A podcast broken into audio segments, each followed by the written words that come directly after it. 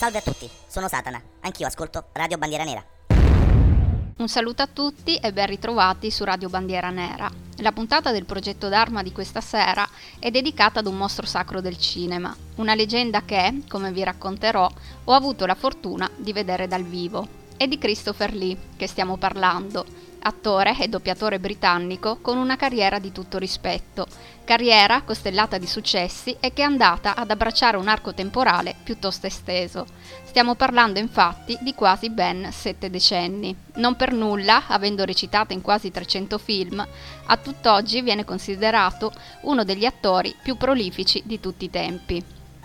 Noto principalmente per aver interpretato personaggi cattivi, e presto vedremo quali, è stato anche compositore e cantante. Ma procediamo con ordine. Mettetevi dunque comodi e lasciatevi trasportare in quella che è stata la vita di quest'uomo straordinario. All'anagrafe Christopher Frank Carandini Lee nasce nella primavera del 1922. Proprio quest'anno, infatti, si celebrerà il centenario della nascita, avvenuta a Londra da un tenente colonnello e da una contessa di origini modenesi. Estelle Marie Carandini, donna di straordinaria bellezza, la cui figura venne non solo dipinta, ma anche scolpita da diversi artisti dell'epoca. Ed in merito vi consiglio di cercare le foto su internet, perché era veramente piacente. Ma non è tutto perché, come vi ho appena detto, la madre era una contessa, erede di una famiglia che affondava le radici della propria nobiltà in un certo Carlo Magno, re dei Franchi, dei Longobardi e primo imperatore del Sacro Romano Impero. Un nome da poco, insomma, uno di quei parenti persi nell'albero genealogico di cui si ricordano giusto due o tre imprese. Diciamo pure che, natali del genere, sembravano già premonire quella che sarebbe stata un'esistenza leggendaria. Quando il piccolo Christopher aveva solo 4 anni, i suoi genitori decisero di separarsi, finendo poi col divorziare pochi mesi dopo, e a quel punto la madre si trasferì in Svizzera, portando con sé i due figli. Il nostro aveva infatti una sorella maggiore. Qui frequenta le elementari e interpreta il suo primo ruolo, quello di Tremotino, protagonista di una delle tante fiabe dei fratelli Grimm. E questo avviene ovviamente in ambito scolastico, nel corso di una recita. Il tempo di arrivare alle medie e la famiglia fa ritorno a Londra, dove la madre si risposa con un banchiere. Banchiere che era lo zio di niente poco di meno che Ian Fleming, quello che, qualche anno dopo, darà vita alla lunga serie di romanzi dedicati al celebre 007 e che, per il momento, era ancora solo il cugino di uno sconosciuto Christopher Lee. Ma il destino aveva in serbo grandi cose per entrambi. Di spiccata intelligenza, il nostro era tra i migliori studenti della scuola e fece pertanto domanda per una borsa di studio che gli permettesse di entrare a Eton, l'istituto superiore più famoso e più prestigioso del Regno Unito, ma si classificò undicesimo, perdendo così, per un solo posto, quell'occasione d'oro. Ma in fondo, forse, è meglio così, visto il percorso e la carriera che gli si presentarono poi. Non riuscendo quindi a sostenere la retta di iscrizione di Eton, optò per un altro college, dove si distinse non solo negli studi, ma anche nello sport. Era infatti un abile giocatore di tennis e cricket, oltre che ottimo tiratore di scherma. Purtroppo non riuscì a diplomarsi, in quanto, andato il patrigno in bancarotta, al penultimo anno, dovette abbandonare la scuola per imboccarsi le maniche e trovare un impiego ma con l'avvicinarsi del periodo estivo sembravano non esserci opportunità immediate e così la madre decise di mandarlo da sua sorella, in Costa Azzurra. In viaggio Christopher si ferma a Parigi e qui assiste all'esecuzione dell'ultima persona ghigliottinata in Francia. Pensate un po'. Terminata l'estate fa ritorno a casa e viene assunto come impiegato d'ufficio da una compagnia di navigazione, dove rimarrà in servizio per qualche mese, sino allo scoppio della Seconda Guerra Mondiale. Iniziato il conflitto, infatti, il nostro si offre volontario per combattere per l'esercito finlandese contro l'Unione Sovietica, nella cosiddetta guerra d'inverno. Così, dotato di equipaggiamento invernale, assieme ad altri volontari britannici, viene spedito in Finlandia e messo in servizio di guardia ad una distanza di sicurezza dal confine. E per fortuna, visto che, in un'intervista, molti anni dopo, li ammise. Sapevo come sparare, ma a malapena mi reggevo sugli sci e dunque dubito che sarei tornata a casa vivo se mai mi avessero mandato in prima linea. Dopo qualche settimana torna dunque a Londra e qui inizia a lavorare, sempre come impiegato, per la Beechams, quella che era la più grande e la più antica industria farmaceutica britannica, dove rimase in servizio per circa un anno, fino a quando, ad un certo punto, decise di offrirsi nuovamente volontario per la Royal Air Force, l'aeronautica militare, questa volta. Per l'addestramento fu mandata in Sudafrica e, fino alla penultima sessione di volo, sembrò andare tutto bene. Ma ecco che Christopher inizia a soffrire di forti mal di testa e visione offuscata e il medico gli diagnostica un disturbo del nervo ottico che da quel momento in poi gli impedirà di pilotare qualsiasi tipo di velivolo. Scoraggiato dagli appelli infruttuosi e anche devastato per la morte di un collega che era precipitato durante un giro di ricognizione, decide di abbandonare per sempre l'idea di diventare pilota e fa domanda per unirsi all'intelligence della RAF. Rimase in Sudafrica, dove la vita non era di certo facile. La base del suo squadrone subì un massiccio bombardamento e per poco non venne ucciso. Inoltre, nel giro di un anno, si ammalò per ben sei volte di malaria. Tornato dall'ospedale da campo, si trovò di fronte ad un battaglione irrequieto e frustrato dalla mancanza di notizie provenienti sia dal fronte che da casa. I disordini erano all'ordine del giorno, si era praticamente ad un soffio dall'ammutinamento. E a rimettere i compagni in riga ci pensò il nostro Christopher, che, con incredibile accortezza e diplomazia, convinse i compagni d'arme a tornare ai loro doveri, il che impressionò non poco il comandante. Poco più che ventenne, viene inviato in Italia e in congedo trascorre qualche giorno a Napoli e salì sul Vesuvio, che, udite udite, eruttò tre giorni dopo. Stiamo parlando della famosa eruzione del 44, l'ultima avvenuta. Anche nel nostro paese, al giovane, successero di ogni. Vide la morte in faccia quando, salito su un aereo, questo si schiantò al decollo e peggio ancora quando inciampò su una mina, rimanendo, in entrambe le occasioni, miracolosamente ferito solo lievemente. Ebbe modo di visitare anche la capitale e qui incontrò un cugino della madre, Nicolò, che come a brevissimo vedremo ebbe un ruolo fondamentale nelle scelte di vita del nostro protagonista.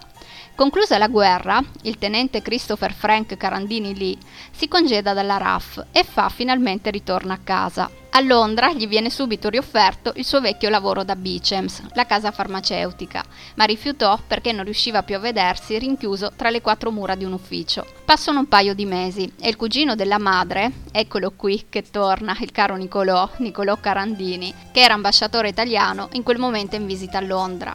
Va a trovarlo e durante un pranzo, in maniera scherzosa, il nostro gli descrive la vita da campo, con tutte le sue disavventure e le connesse ferite di guerra. Estasiato, divertito ed inebriato dall'umorismo di Christopher, Nicolò disse Cugino mio, ma perché non diventi un attore? Lì rimase un momento in silenzio, ma poi, pensandoci e ripensandoci e soprattutto ricordando i momenti trascorsi sul palco durante la scuola, disse perché no? L'idea gli piaceva. E come? La madre, invece, non era proprio entusiasta e lui, infatti, dovette faticare un bel po' per farle accettare l'idea.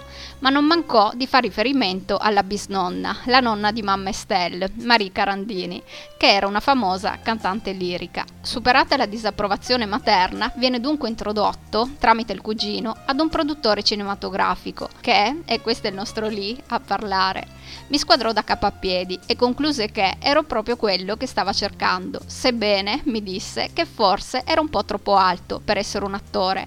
Un'osservazione che trovai piuttosto sciocca, è come dire ad uno che è troppo basso per suonare il pianoforte. Ma che vuol dire? Ed infatti pensai, ah sì, ti dimostrerò che non è così. All'inizio non fu facile lavorare di fronte ad una telecamera, ma mi sono adattato facendo l'unica cosa che ancora considero di vitale importanza in qualsiasi campo della vita, osservare, ascoltare, imparare. Così, quando arrivò il momento, ero pronto e stranamente lo fui per interpretare un personaggio che non diceva nulla, la creatura in La maledizione di Frankenstein. E detto ciò, apro una piccola parentesi, ricordando che all'autrice del celebre romanzo Frankenstein, Mary Shelley, ho dedicato una delle vecchie puntate del progetto Dharma, puntata che, come sempre, potete recuperare tra i podcast. E prima o poi, quando sarà, ci scapperà una bella puntata pure su Frankenstein. Ma torniamo a Christopher Lee che in realtà, prima ancora di interpretare la famosa creatura di Mary Shelley, debuttò sul grande schermo nel film Il mistero degli specchi, in cui compare brevemente, seduta ad un tavolo di un knight, e leggenda vuole che questo fu uno stratagemma per camuffare la sua altezza. perché effettivamente il produttore cinematografico aveva ragione, era veramente alto. Lì aveva una sola battuta, una frase ironica e pungente che bastò comunque a farlo emergere in tutta la sua brillantezza. In seguito appare come portatore di lancia, seppur non accreditato, nella versione cinematografica dell'Amleto diretto da Laurence Oliver, che, ricorderete, era il marito di di Vivian Lee, altra attrice a cui tempo addietro, dopo le due trasmissioni in cui vi ho parlato di Via col Vento, dedicai un'altra bella puntata. Appare anche nella pellicola di ambientazione marinara Le avventure del capitano Hornblower, nei panni di un capitano spagnolo, ruolo che ottenne prevalentemente perché padroneggiava la lingua spagnola, una delle tante, veramente tante, che lui conosceva non accreditato alla guida di un carro, lo troviamo anche nell'epico film Quo Vadis, pellicola in cui rimase anche vittima di un piccolo incidente. Si ferì infatti cadendo dal mezzo. Ma la vera svolta arriva agli inizi degli anni 50, quando Douglas Fairbanks Jr., figlio dell'attore Douglas Fairbanks, attore di cui andavano pazzi i genitori di Ray Bradbury e fu proprio grazie a lui che come secondo nome gli diedero Douglas. Ve ne parlai la volta scorsa nella puntata dedicata allo scrittore e vedete che, come dico sempre, tutto alla fine è veramente legato da un filo neanche tanto invisibile. Comunque, Christopher Lee viene introdotto dal figlio di Douglas Fairbanks ad una grossa casa di produzione cinematografica londinese e comincia a recitare in tanti piccoli ruoli differenti, che il nostro ricorderà così. Venne scelto per quasi una trentina di film, interpretando per lo più personaggi d'azione e apparendo persino al fianco di Buster Keaton. Il tutto si rivelò un eccellente campo di formazione. Arriviamo dunque sul finire degli anni 50, in cui il nostro, a 35 anni, veste i panni di Frankenstein e poco dopo, sempre in un altro film horror, Corridors of Blood, reciterà assieme a Boris Karloff, che prima di lui aveva interpretato Frankenstein nel famoso film degli anni 30 pellicola che ricordo negli anni 70 è stata parodiata da Mel Brooks. Sto ovviamente parlando del meraviglioso Frankenstein Jr., altro film a cui ho dedicato una puntata e di cui trovate sempre il podcast. Mamma mia quanta carne al fuoco stiamo buttando questa sera. Ma sarà Dracula? E lo dico? Ma sì, lo dico. Pure a Bram Stoker e Dracula ho dedicato una trasmissione, una delle primissime. Stiamo parlando di quasi due anni fa, della preistoria del progetto Dharma, dove io ero un po' più impacciata, ma sempre brava. Ovviamente me la canto e me la suono pure. Sia come sia, nel caso ve la foste persa e voleste ascoltarla, sul sito della radio trovate pure quella.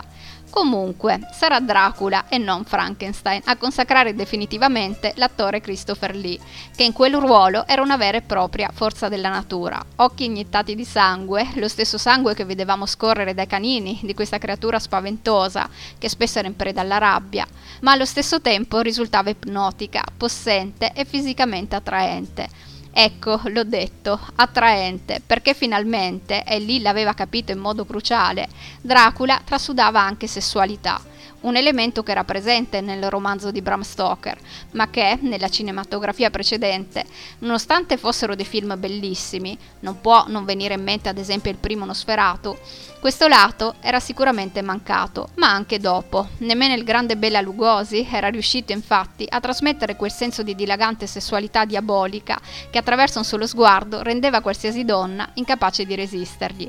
Si trattava di una sensualità sovversiva che quasi spingeva la vittima a desiderare di essere morsa. Dopo essere apparso in un'altra pellicola prodotta dalla Emmer, La mummia, nel ruolo della mummia proprio, a metà degli anni 60 torna a vestire i panni del celebre vampiro transilvano, in Dracula, principe delle tenebre, in cui non dirà nemmeno una battuta, in quanto, affermerà in seguito, si era rifiutato di dover dar voce a dialoghi scadenti.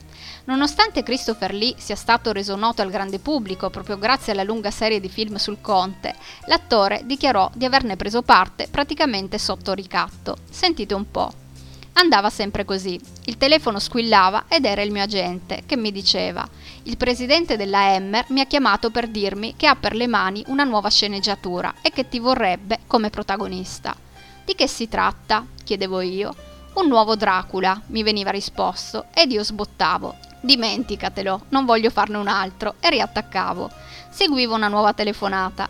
A chiamarmi questa volta era il presidente della Emmer in persona, che, in uno stato di totale isteria, mi comunicava di aver già venduto la pellicola ai distributori americani dicendo che il protagonista sarei stato io. E aggiungeva: Pensa a tutte le persone che conosci così bene e che, nel caso rifiutassi, si troverebbero senza un lavoro. Devi farlo. Ricatto emotivo. Questa è l'unica ragione per cui ho fatto quei film. Film che di cui, ancora, in un'altra intervista ricorderà. Tutto quello che gli sceneggiatori si sono limitati a fare è stato scrivere una storia e cercare di collocarvi il conte a forza, da qualche parte, il che è molto evidente quando guardi film. Non mi è mai stato dato nulla di serio da fare. Persino supplicai il presidente della Emmer di darmi almeno la possibilità di pronunciare qualche battuta tratta dal romanzo di Bram Stoker e di tanto in tanto, almeno, sono riuscito ad intrufolarne qualcuna. Negli anni 70 si cercò di portare il personaggio nell'era moderna. Mi riferisco a 1972, Dracula colpisce ancora, e ai satanici riti di Dracula, pellicole frivole, inutili, assurde. Le ultime due a cui mi prestai, perché sentivo di aver interpretato la parte veramente troppe volte, senza considerare che la serie, in termini di qualità, poteva ormai essere considerata totalmente deteriorata. In tutto, nella sua lunga carriera, Lee interpretò il conte per ben dieci volte, sette per la Emmer più altre tre pellicole, tra cui Controfigura per un delitto di Jerry Lewis, in cui compare in un piccolo cameo senza essere però accreditato. Oltre a Dracula, un'altra saga a cui gli capitò più volte di prendere parte fu quella di Sherlock Holmes, interpretando Sir Harry Baskerville nel segugio dei Baskerville prima e l'investigatore poi. In Sherlock Holmes la Valle del Terrore, Sherlock Holmes e la collana mortale e Sherlock Holmes e l'incidente a Victoria Road. Quest'ultimo più recente, siamo già negli anni 90, oltre che nelle due puntate del film per la televisione Sherlock Holmes and the Leading Lady. Ma non solo, di Sherlock Holmes interpretò anche il fratello maggiore, Mycroft Holmes, membro di un fantomatico servizio segreto britannico. Questo accadeva nel film commedia Vita privata di Sherlock Holmes degli anni 70. Agli inizi degli anni 60, sapendo parlare perfettamente tra le altre lingue anche il tedesco, ottiene il ruolo del protagonista, senza venire doppiato, nel film giallo prodotto in Germania Ovest, L'enigma dell'orchidea rossa, in cui interpreta un ispettore a caccia di bande criminali in lotta tra loro. Lo stesso anno partecipa ai provini per il film Il giorno più lungo, pellicola di guerra sullo sbarco in Normandia, ma non viene scritturato in quanto, secondo il regista, sembrava tutto fuorché un militare militare e pensare che lui invece la guerra, come abbiamo visto, l'aveva pure fatta. Alcuni libri di cinema, però, erroneamente, ancora gli attribuiscono ruolo nel film e spesso lì si trovò a correggere quei giornalisti che gli ponevano domande in merito. E arriviamo finalmente al mio film preferito, The Wicker Man, pellicola del 1973 a cui Lee prese parte dopo aver interpretato Jekyll e Hyde nella vera storia del dottor Jekyll, The Wicker Man nasce da una serie di conversazioni intercorse tra lo sceneggiatore Anthony Sheffer ed il regista Robin Hardy, che trovavano interessante l'idea di una pellicola horror incentrata sulla vecchia religione pagana, tema questo che non era ancora stato trattato, nemmeno dalla Emmer. Sheffer, tra l'altro, era reduce da una lettura che l'aveva particolarmente appassionato, un romanzo di David Pinner intitolato Ritual, e che narrava le vicende di un ufficiale di polizia inglese, devoto cristiano, a cui veniva chiesto di indagare su quello che sembrava essere l'omicidio rituale di una bambina avvenuto in un piccolo villaggio rurale.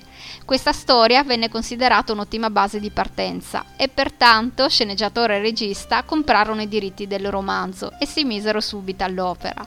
Per chi non ha visto il film, dico solo che Christopher Lee non ha recitato nel ruolo dell'ufficiale di polizia, ma ma niente, dovete assolutamente vedere questo film, a cui, prometto, prima o poi dedicherò un'intera puntata. Infatti è già in lista tra le altre mille mila, sappiatelo. Aggiungo solo che, in questa pellicola, il nostro fa sfoggio della sua gran voce. Ascoltatelo qui duettare nel brano The Tinker of Rye. There was a tinker lived of late who walked the streets of Rye. He bore his pack upon his back, patches and plugs did cry. Oh, I have brass within my bag, my hammer's full of metal. And as to skill, I well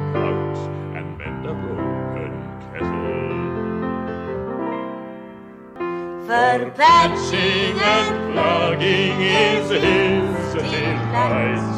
His work goes forward day and night. Sempre negli anni 70 Christopher Lee appare nel film Usgeni, la storia del suo viaggio nella perversione noto anche con il titolo The Sad 70 e vi appare come narratore, ignorando totalmente che si trattava di pornografia softcore. E questo perché le scenosè vennero girate separatamente. Sentite un po' cosa disse il nostro in merito. Non avevo idea che fosse un film di genere erotico quando ho accettato il ruolo. Mi fu detto solamente che si trattava di una pellicola dedicata al marchese de Sade. Sono volato in Spagna per un giorno di lavoro e, con indosso una giacca color cremisi, ho recitato la parte del narratore. C'erano molte persone sul set e vi assicuro che erano tutte vestite. Non sembrava esserci nulla di strano. Che storie. Ancora negli anni 70 appare nel film I Tre Moschettieri, dove veste i panni dello scudiero del cardinale Richelieu e dove, sfortunatamente, si infortunerà ad un ginocchio, incidente di cui risentirà i postumi per lungo tempo. A metà degli anni 70 riesce finalmente a recitare in una delle tante pellicole dedicate a James Bond. Già negli anni 60, in realtà, l'autore dei romanzi di 007, nonché cugino, Ian Fleming, gli aveva offerto il ruolo dell'antagonista nel primo film della saga e lui aveva accettato con entusiasmo. Solo che Fleming lo propose sì ai produttori, ma poi si scoprì che per la parte era già stato scelto qualcun altro. In Agente 007, l'uomo dalla pistola d'oro, il nostro invece è Francisco Scheramenga, il miglior sicario al mondo, l'uomo della pistola d'oro, appunto. In merito, Christopher commentò: Nel romanzo Francisco è solo un delinquente, ma nel film è un uomo affascinante, elegante e a suo modo divertente. A pensarci bene, può essere considerato il lato scuro di Bond, ed è esattamente così che l'ho interpretato. Sul finire degli anni 70, Lee lascia il Regno Unito per gli Stati Uniti, dove appare nel film catastrofico Airport 77. L'anno successivo, lui che tendenzialmente era sempre stato un tipo molto riservato, sorprende tutti partecipando come ospite alla trasmissione televisiva Saturday Night Live e proprio in questa occasione viene notato dal regista Steven Spielberg, che lo vorrà nel suo 1941 Allarme ad Hollywood. E sempre in America rifiuta il ruolo che poi sarà di Leslie Nielsen nel film L'aereo più pazzo del mondo, decisione questa di cui si pentì amaramente, definendola un grosso errore. In tempi più recenti, arriviamo dunque ai primi anni 2000, più recenti per modo di dire perché ridi e scherza sono già passati quasi vent'anni, il nostro interpreta un altro cattivo, Saruman, nella trilogia del Signore degli Anelli, dichiarando però che, per decenni, aveva sognato di interpretare Gandalf, ma che ormai, per la parte, tra scene a cavallo e combattimenti, si sentiva troppo vecchio.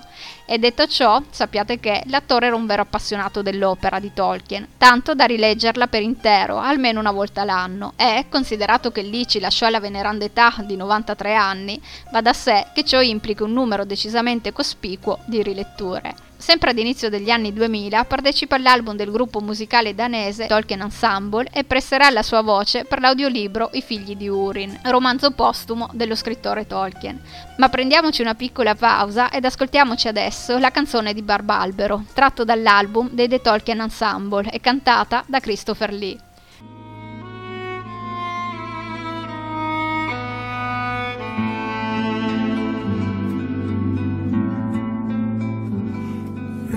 The willow meads of Tassarinan,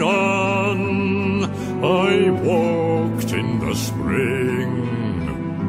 Ah, the sight and the smell of the spring in Antasarion. And I said that was good.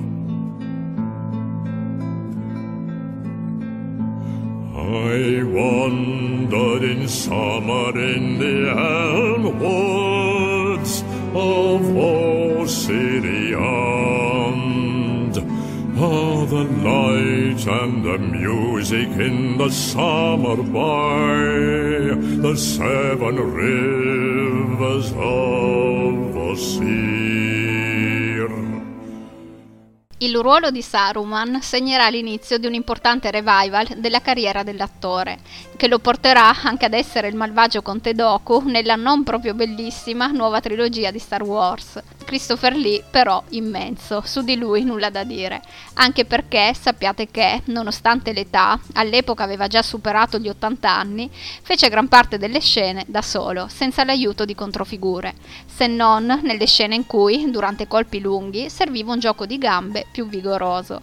Qualche anno dopo collabora con Tim Burton nel film Sweeney Todd, interpretando il fantasma gentiluomo, che altro non era che uno spirito di una delle tante vittime del diabolico barbiere di Fleet Street.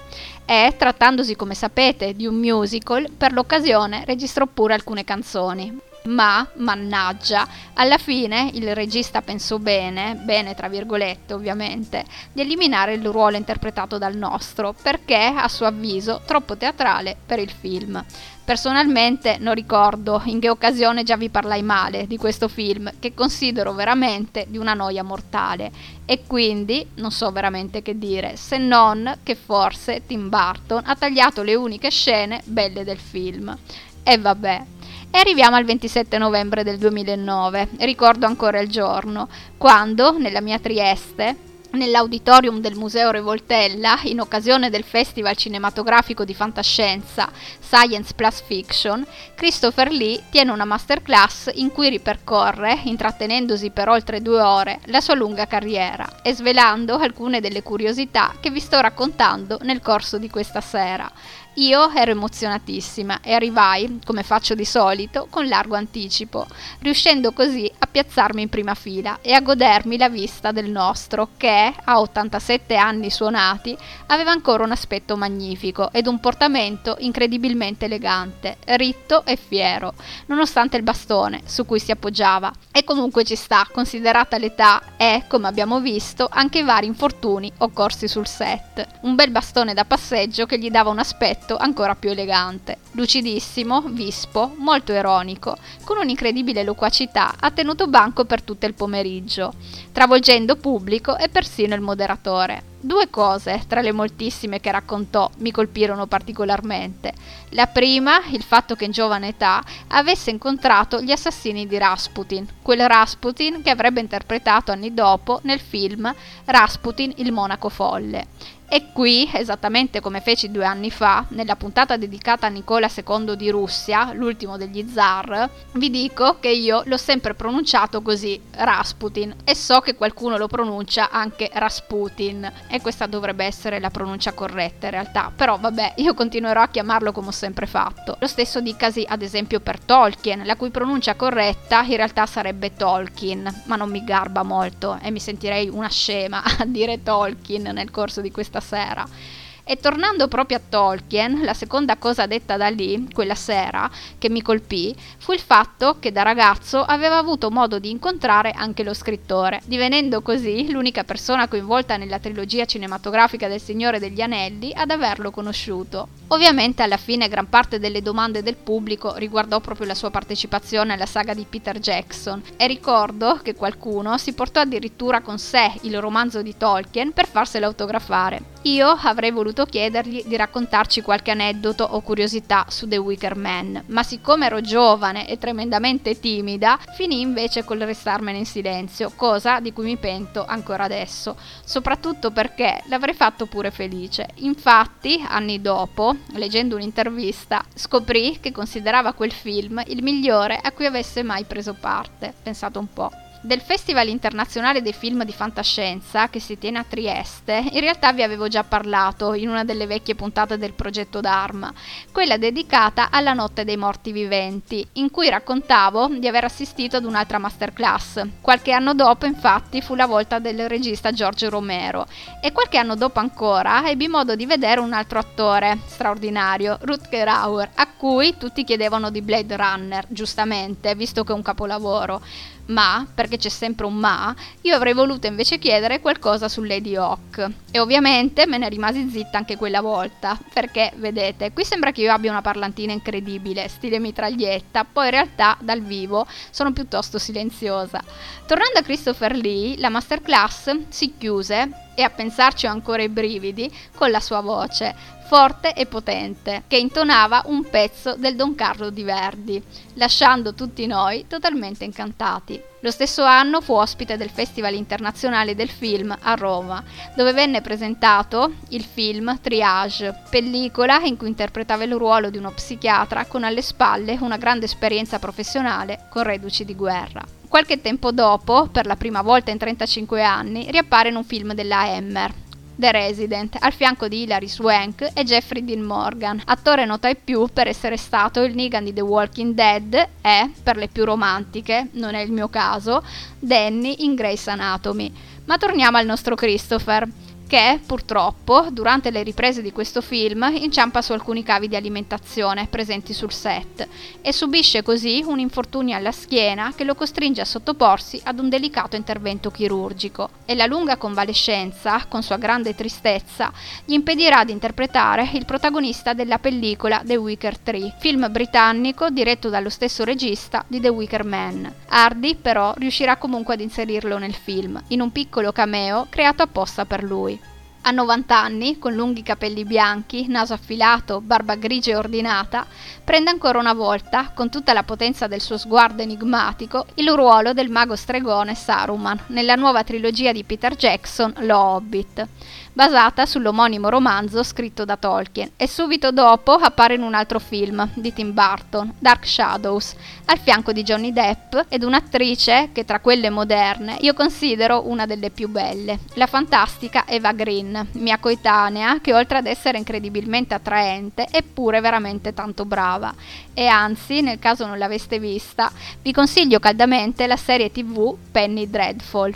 Ma torniamo al nostro Christopher, che comincia ad avere un'età, ma come vedete è inarrestabile e continua a prendere parte a progetti sempre nuovi.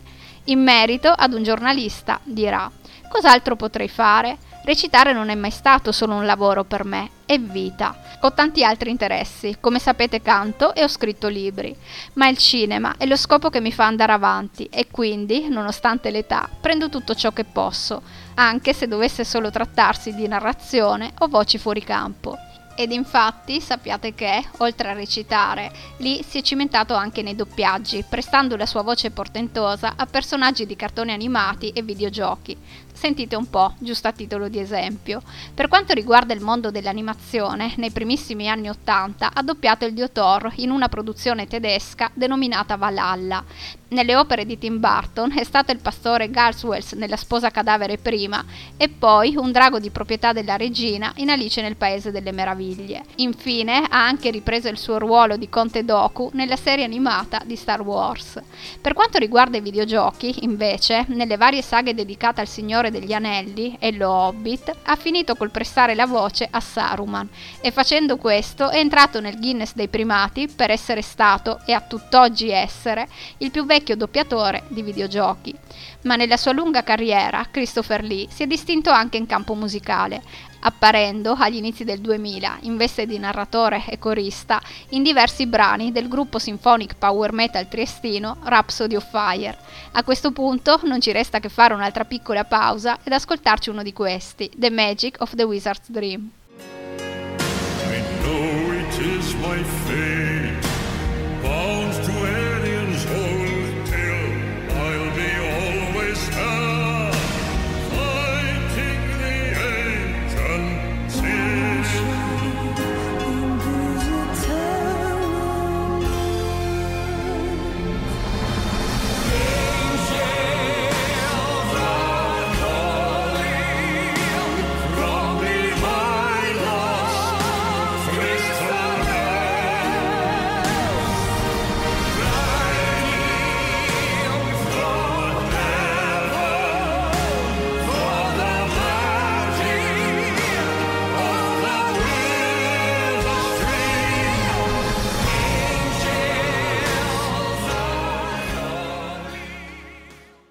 Nel 2010 partecipa invece alla riregistrazione dell'album Battle Hymns del gruppo epic metal Manowar, andando ad interpretare la voce narrante che nel disco originale era stata quella di Orson Welles, nel brano Dark Avenger, che vi fece ascoltare nel corso della puntata a lui dedicata e che ora invece vi ripropongo interpretata da Christopher Lee.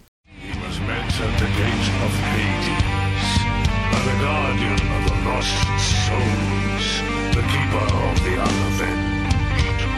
And he did say to him, Let ye not pass a Abaddon, return to the world from whence ye came, and seek payment, not only for thine own anguish, but vindicate the souls of the unavenged. And they placed in his hand a sword made for him, called Vengeance forged in brimstone and tempered by the woeful tears of the unavenged. And to carry him on his journey back to the upper world, they brought forth their demon horse called Black Death, a grim steed, so fearsome in might and black in color that he could stand as one in the darkness, save burning eyes of crimson fire. And on that night they rode up from hell. The pounding of his hooves did clap like thunder. Abbiamo visto questa sera che tra i suoi avi Christopher Lee poteva vantare la presenza di Carlo Magno e proprio a lui dedicherà nel 2010 l'album symphonic metal Charlemagne by the Sword and the Cross, a cui seguirà un secondo capitolo, Charlemagne The Omens of Death, pubblicato il giorno del suo 91esimo compleanno e che gli valse il premio Spirit of Hammer alla cerimonia dei Metal Hammer Golden Gods Awards. E pensate che il nostro ha scalato le classifiche, ottenendo un altro record, quello di essere stato e a tutt'oggi essere la persona più anziana entrata in top 20. Ascoltiamoci a questo punto anche The Iron Crown of Lombardy. We must stand up and wage war. This has gone on for too long. It's in all of our interest to subdue them once and for all.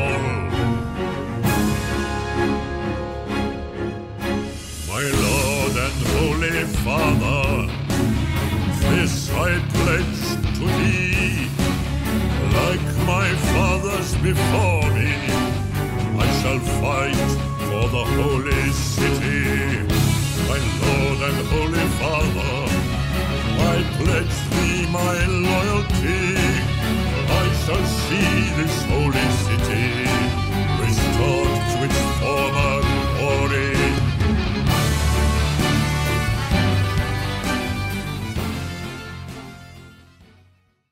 Per festeggiare il suo 92esimo compleanno, Christopher Lee pubblica un album di cover, Metal Night, realizzato con il chitarrista dei Black Sabbath. Tra i brani presenti My Way di Frank Sinatra e Don Quixote dal musical Man of La Mancha, e di cui in merito disse Don Quixote è il personaggio più metal che io conosca. A questo punto non ci resta che sperimentare che sia davvero così.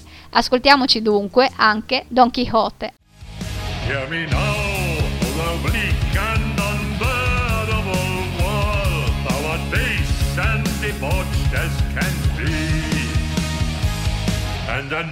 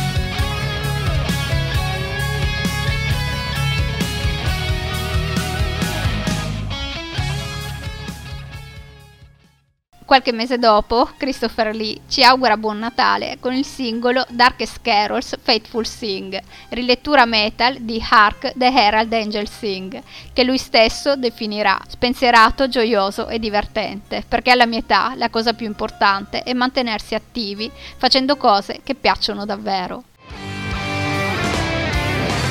Start the carols, faithful sing, glory to the drum of, mercy mild, saints and sinners going wild. Loyal to our basic string, join the riot, sleigh bells ring. With his amps, his notes sustain, Christ his neighbors all complain. Darkest carols, faithful sing,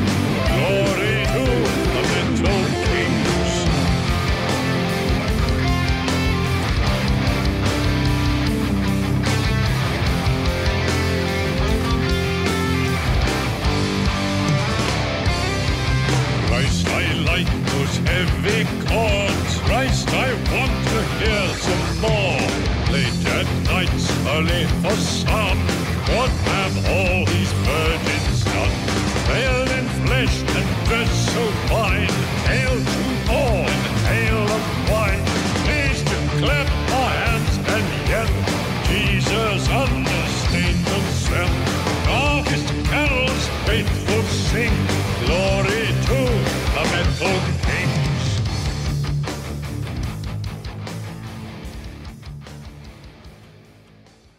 Spettacolo, ma non è mica finita qui perché partecipa anche all'album di debutto degli Hollywood Vampires, un super gruppo composto da Johnny Depp, Alice Cooper e Joe Perry, chitarrista degli Aerosmith, e lo fa prestando la sua voce nella traccia The Last Vampire. He came up to the window in the mist, as I'd seen him often before. But he was solid then, not a ghost. And his eyes were fierce, like a man's when angry. He was laughing when he turned to look back over the belt of trees glinting in the moonlight to where the dogs were barking. Then he began promising me things, not in words, but by doing them. Have you seen that awful den of hellish infamy? with the very moonlight alive with grisly shapes. And every speck of dust that whirls in the wind, a devouring monster in embryo. Listen to them, the children of the night. What music they make. E questa sarà l'ultima apparizione di Christopher Lee in campo musicale, fino al 2019 almeno, in quanto nel brano Tales of Heroes Fate, tratto dall'album The Eight Mountain dei Rhapsody of Fire, troviamo, a sorpresa, la voce narrante dell'attore britannico. Si trattava, ovviamente, di una registrazione postuma. Sentite un po'. Time flows like a river, but there are many streams. The end of flesh is come before me, for the empire is filled with violence and hatred. Behold, I will destroy the empire and those within. I am become death, the destroyer of worlds.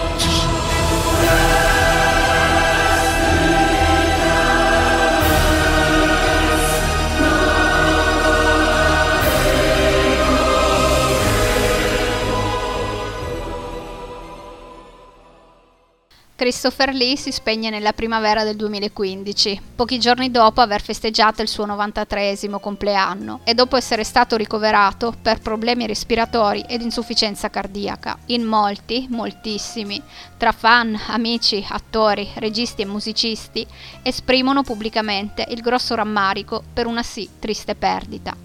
Come al solito chiudo la puntata con qualche piccola curiosità. Nel corso di questa sera ho fatto più volte riferimento alle personalità di spicco legate ai Carandini, la famiglia della madre di Christopher Lee. Bene, sappiate che tra questi antenati ci fu anche la madre di un certo Ercole Consalvi, cardinale e segretario di Stato Pontificio al tempo di Napoleone, a tutt'oggi sepolto nel Pantheon di Roma accanto al pittore Raffaello ed un suo ritratto è persino appeso alle pareti del castello di Windsor. Madonne, direte voi, ne ha avute? Ebbene sì, ma non era di certo un Don Giovanni. Infatti, una volta sposatosi, rimase fedele alla moglie per tutta la vita. Ma procediamo con ordine, tornando indietro agli anni 50, dove un Christopher Lee non ancora trentenne si invaghisce, o meglio, si innamora, di una certa Henriette von Rosen, incontrata una sera in una discoteca di Stoccolma. La ragazza era nobile e suo padre, il conte Fritz von Rosen, cercò in tutti i modi di frenare gli ardori dei due, convincendoli a non sposarsi subito, come era loro intenzione. Nel mentre si affidò a diversi amici ed investigatori privati per ottenere informazioni sul suo futuro genero ma, non trovando nulla da eccepire, finì col concedergli la mano della figlia. Tuttavia, qualche mese prima del matrimonio, Lee mise fine al fidanzamento, e non certo per una nuova fiamma, ma perché, preoccupato della sua instabilità finanziaria, sentiva, come riferì in seguito, che Henriette meritasse di più di un attore squattrinato. Una decina di anni dopo, un amico danese gli presentò la modella e pittrice, anch'essa danese, Birgit, che sposò e da cui ebbe una figlia, Cristina, oggi quasi sessantenne, e che, tra spoken word e ritornelli, ha accompagnato il padre nei vari album dei Rhapsody. Nel corso di questa puntata vi ho raccontato come inizialmente al nostro venne rinfacciata la sua altezza, troppo alto per fare l'attore. Così gli disse il primo produttore cinematografico con cui venne a contatto. Ma quant'era alto Christopher Lee? Un metro e 96, un gigante, persino più alto di Liam Neeson, che, come vi dicevo in una vecchia puntata, quella dedicata alla storia fantastica, perché Liam Neeson aveva partecipato al casting per il ruolo che poi fu di André the Giant, a tutt'oggi è considerato uno tra gli attori più alti di Hollywood e, tornando al nostro lì, vi assicuro che passandogli vicino, quel pomeriggio a Trieste di tanti anni fa, ho avvertito tutta la piccolezza del mio metro e 52 e sappiate che oltre all'imponente altezza è ricordato anche per essere stato uno tra le personalità meglio vestite di tutta la Gran Bretagna, entrando nella top 20 degli uomini più eleganti, classifica stilata dal quotidiano The Guardian quando il nostro aveva già superato i 90, 90 anni d'età. E basta guardare foto e video per rendersi conto che era davvero così. E di questo deve essersene senz'altro resa conto anche la regina Elisabetta, che lo nominò commendatore dell'impero britannico e cavaliere. Questa sera ho più volte accennato alle molte, tante lingue conosciute da Christopher Lee. Ma quali erano? Vogliamo finalmente saperlo? Bene, sappiate che il nostro parlava fluentemente inglese, italiano, francese, spagnolo e tedesco e se la cavava anche con lo svedese, il russo e il greco. Tanto di cappello, non c'è che dire. Infine, a chi volesse saperne di più ed è pratico di inglese, consiglio il libro Lord of Misrule, l'autobiografia di Christopher Lee, scritta dal nostro quando aveva appena compiuto 80 anni e di cose da raccontare ne aveva già parecchie. Non mi resta che salutarvi su un altro brano, cantato dal nostro, Eleanor, e ricordarvi che potete mettervi in contatto con me tramite la pagina Instagram che è scritta tutta in minuscolo, progetto pagina che vi consiglio comunque di seguire per rimanere costantemente aggiornati sulle nuove prossime trasmissioni e anche perché, tra le storie, questa sera metterò alcune delle foto che scattai in occasione della masterclass tenuta da Christopher Lee. E nel caso voleste scrivermi, ditemi pure le vostre impressioni su questa puntata. Mi raccomando, più d'arma e meno dramma, nel mentre continuate ad ascoltare Radio Bandiera Nera, la nostra radio. Un bacione e a presto. in the flooded land of memories. I gaze onto the sea, while my heart beats dark in agony, for my love has gone to be. With the shadows of the